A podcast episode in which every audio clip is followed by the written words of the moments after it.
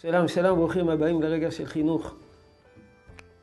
דרך ארץ קדמה לתורה, עסקנו בחינוך, לניקיות וניקיון, חינוך לסדר. עכשיו אנחנו עוברים לתחום אחר לגמרי. חינוך חברתי, חנך את הילדים שלנו שיקנו להם חברים, קנה לך חבר. אדם, כך אומרים הקדמודים, הוא יצור מדיני. ואומר יצור חברתי. אמנם קיימים יצורים נוספים עלי אדמות, שמתגלה אצלם חברתיות, בעלי חיים שנאמנים אחד לשני. עולם אי אפשר להשוות אותה, את החברתיות שלהם, לא בכמות ולא באיכות, לשפע החברתיות האנושית.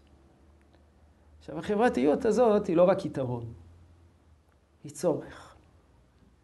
יש אמרה מפורסמת בחז"ל, או חברותה או מיתותה, או חברות או מוות.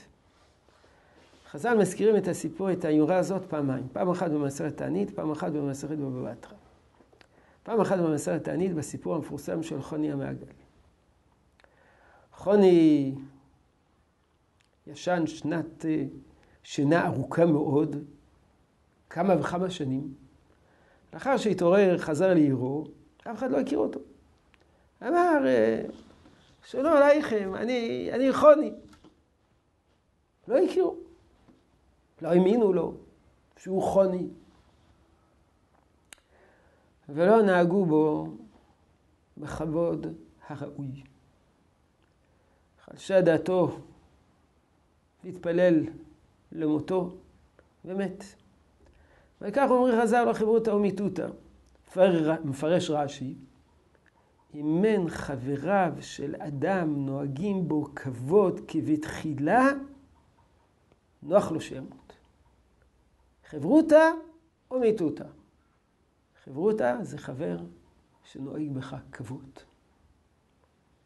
אם אין לך חבר שנוהג בך כבוד, מוות טוב מזה.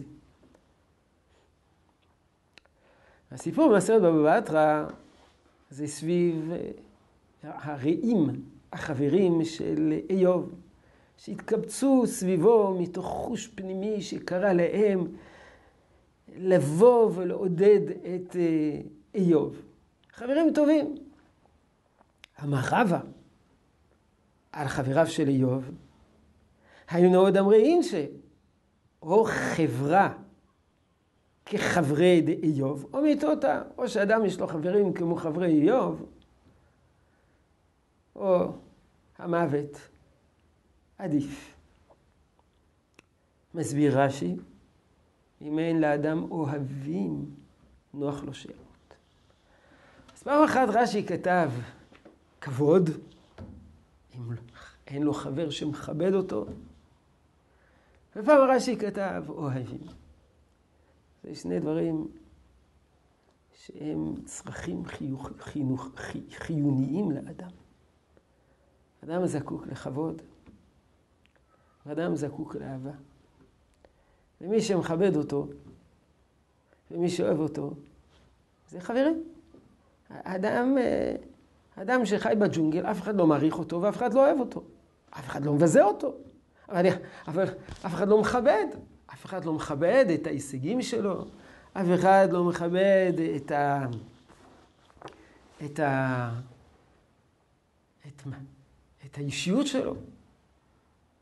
כבוד ואהבה זה לא הדבר שאדם יכול לייצר מעצמו.